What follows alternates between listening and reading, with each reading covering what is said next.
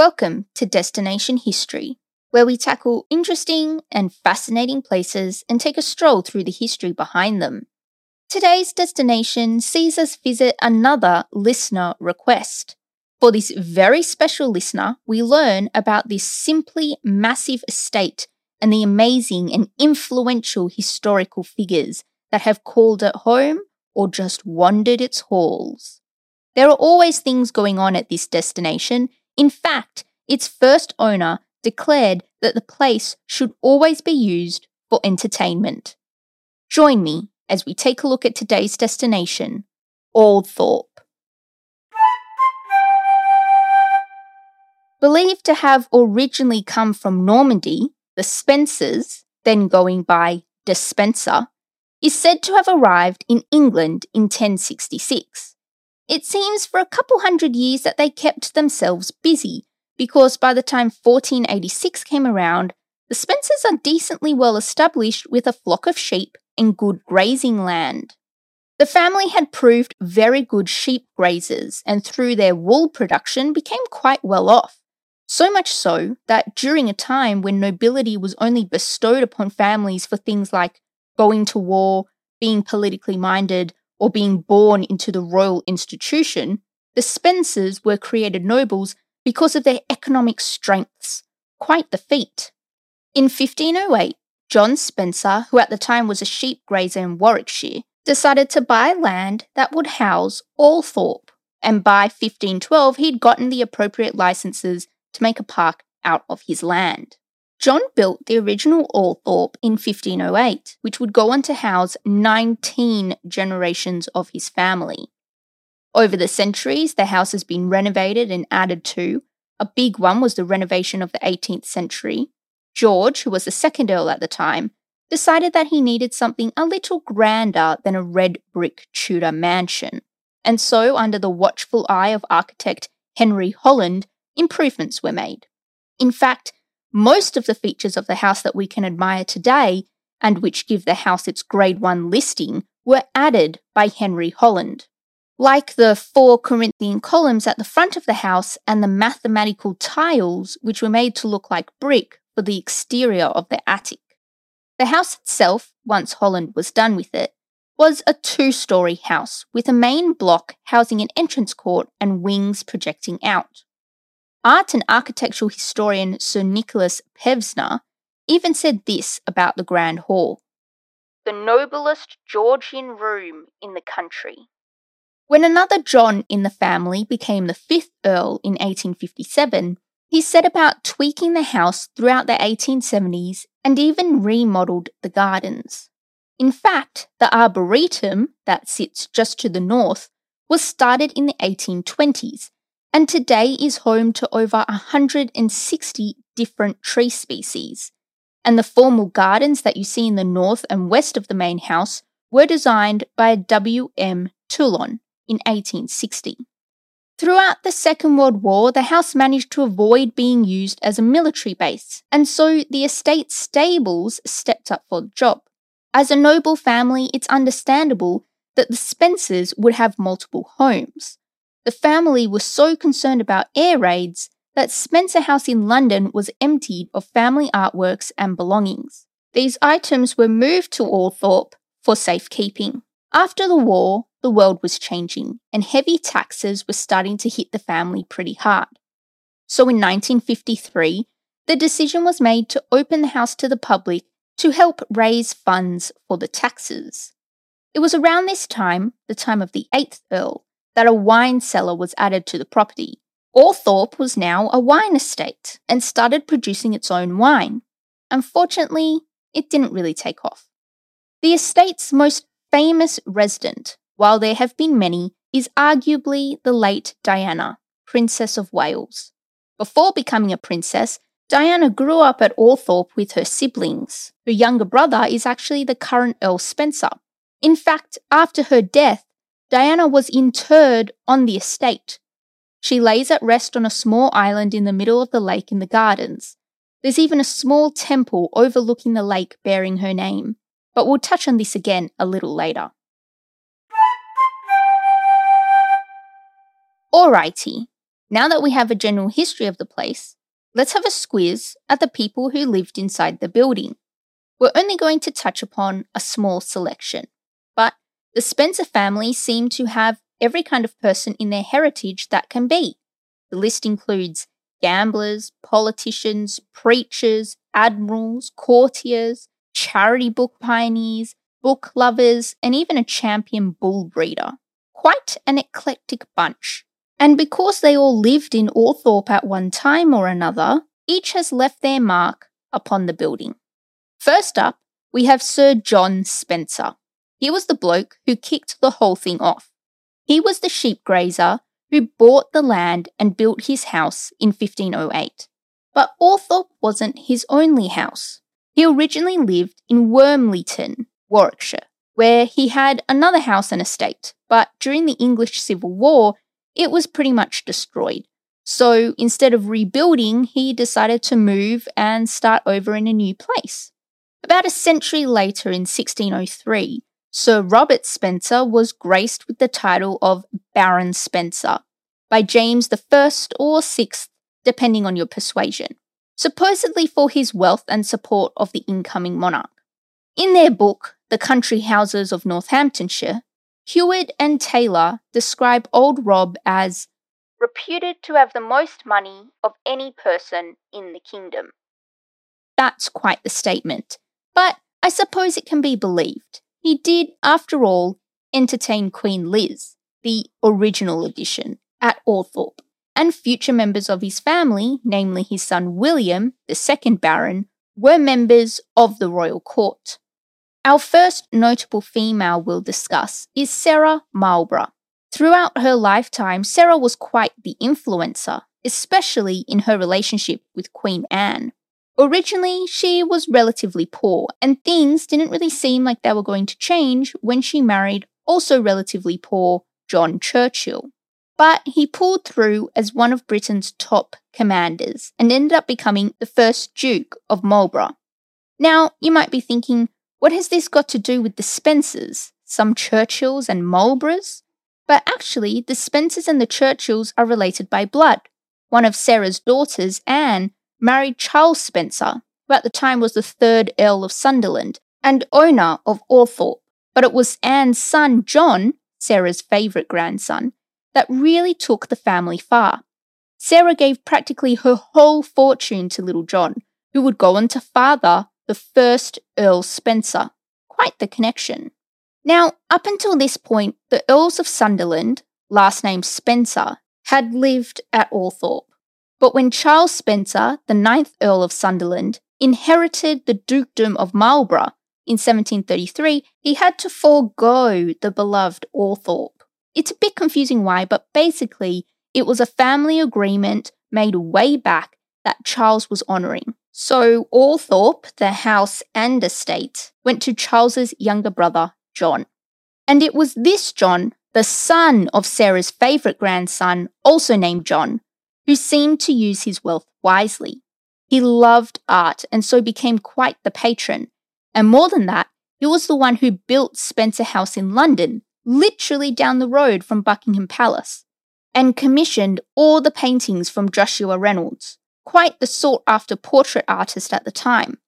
But it was in 1761 that he was given the title of Baron and Viscount Spencer and has that upgraded to Earl Spencer about four years later. Now that we have our first Earl, it's time to meet our first Countess. Georgiana Poyntz was the wife of the first Earl, and they had quite the wedding story, which we'll get into a little bit later, but it's pretty romantic. After the first Earl died, Georgiana was doomed to live a long widowhood, but instead of wallowing away, she decided to use her time for charity. She devoted herself to encouraging Sunday school, started visiting prisons, and loved to care for the elderly. But the really exciting Georgiana was the Duchess of Devonshire. Spencer by birth, as a sister to George John, who turned out to become the second Earl Spencer, she was married off to the fifth Duke of Devonshire at just 17. She loved politics, gambling, and the odd affair. Her life was so fascinating, a movie was even made about it. It's got Keira Knightley and is appropriately titled The Duchess. George John, Georgiana's brother and the second Earl Spencer, was quite the bookworm. He was obsessed with collecting books, and his private collection was supposedly well known at the time. It said he had 43,000 first editions. Among them were early French and Italian works and rare editions of England's favourites, like Shakespeare folios and even a Gutenberg Bible. John Poyntz, with his classic red beard, was known as the Red Earl. As the fifth Earl Spencer, John made a name for himself as the first Lord of the Admiralty, Lord President of the Council, and the Lord Lieutenant of Ireland. But John seems to have been George's arch nemesis. Due to increasing debts, it was John who sold off George's beloved library. The nerve on that guy. Today, the sold collection actually makes up the backbone of the John Rylands Library at Manchester Uni, so at least it's being used for good. Wounded during the First World War, the seventh Earl turned to that scholarly life. And what better way than to keep yourself up to date about your own home? Albert Edward John dedicated himself to keeping the house in order and cataloguing its contents. He even opened it up to scholars to keep the history of the place alive. Known to those who loved him as Jack, the seventh Earl was a chairman to the Victoria and Albert Advisory Council. Quite the accomplishment. He wasn't too bad an artist himself. In fact, it's reported that the tapestry work found on the chairs that live in the Queen Mary bedroom were not only designed, but actually embroidered by the Earl. Old Jack, knocking down gender profiles since 1892. Edward John, the eighth Earl Spencer, or as we've come to know him, Diana's father, had quite the exciting life. Not only being a member and chairman of some fancy English clubs and councils, he actually landed in Normandy on D Day and supposedly did so well he was mentioned in dispatches.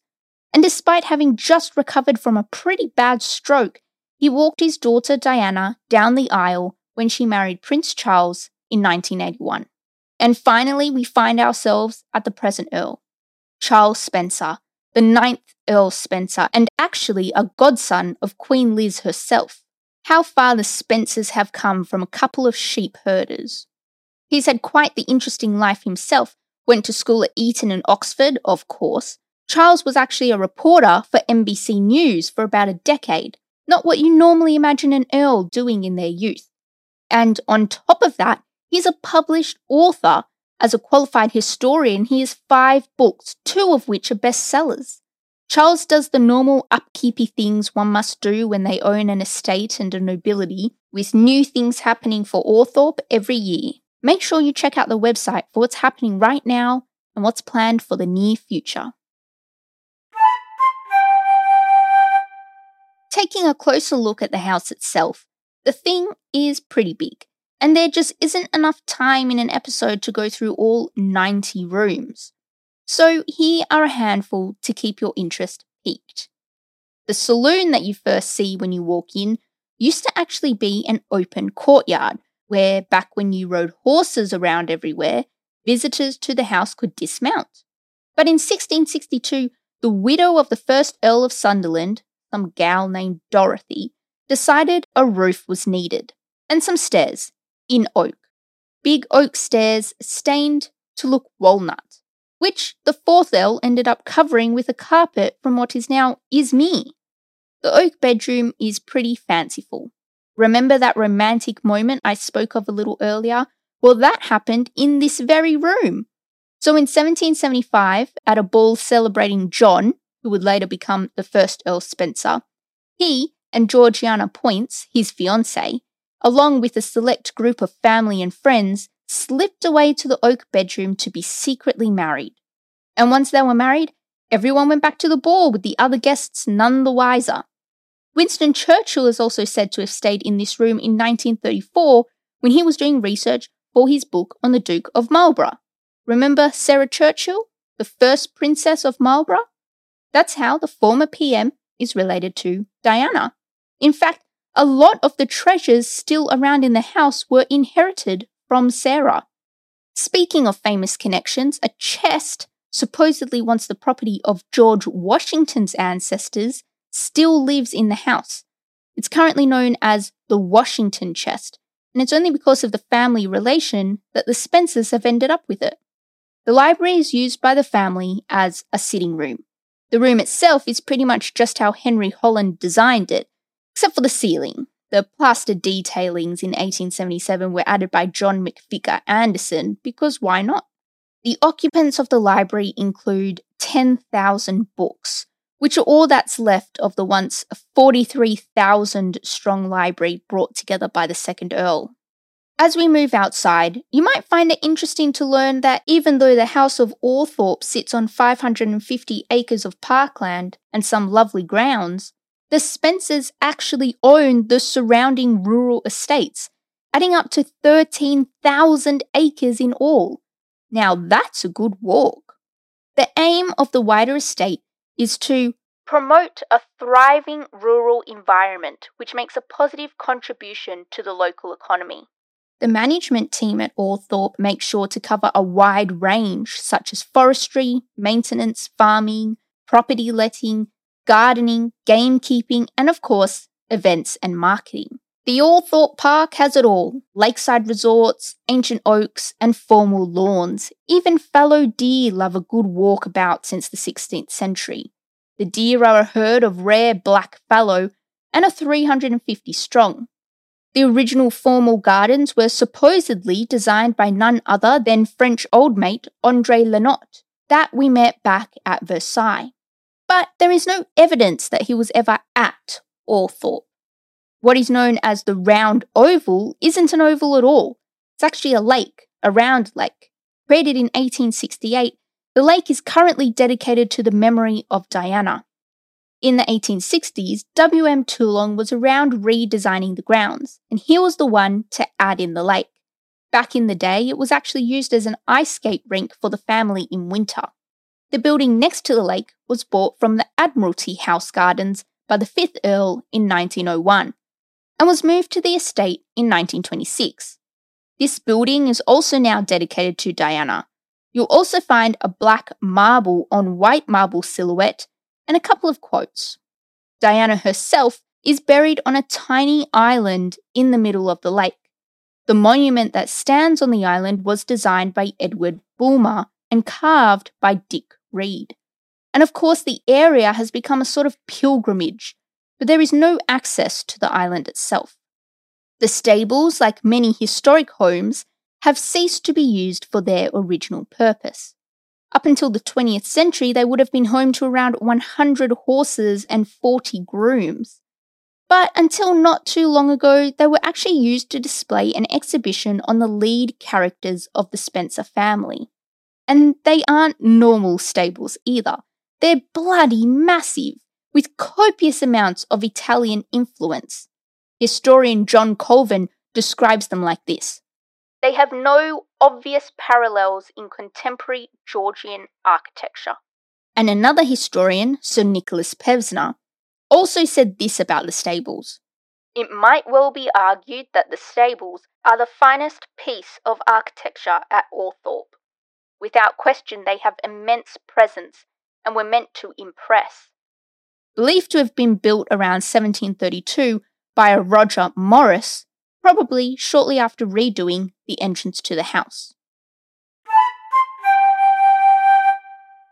These days, Althorp is more than just a house with some pretty lawns. They have all sorts of things to do for visitors. There's even an Althorp Literary Festival, which is the brainchild of the current Earl.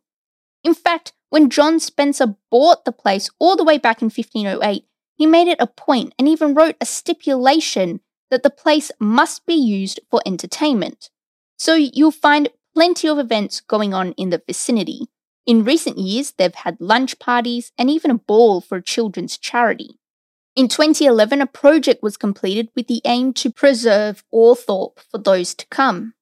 The work the project achieved actually received the Conservation Project of the Year award from the East Midlands branch of the Royal Institute of Chartered Surveyors in 2012.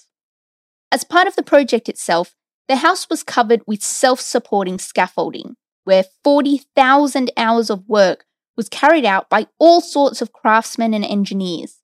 Stonemasons set to work carving 48 tons of stone so that the ornate limestone that was starting to decay could be replaced. And the original roof, which was made up of 120 tons of lead, was replaced with a 2,382 square metre roof, which coincidentally is waterproof. Which I hear is quite an advantage for a roof. It seems that all this hard work was worth it because the house is now Grade 1 listed. This sense of conservatorship seems to be how the current Earl sees his role in Althorp's long existence.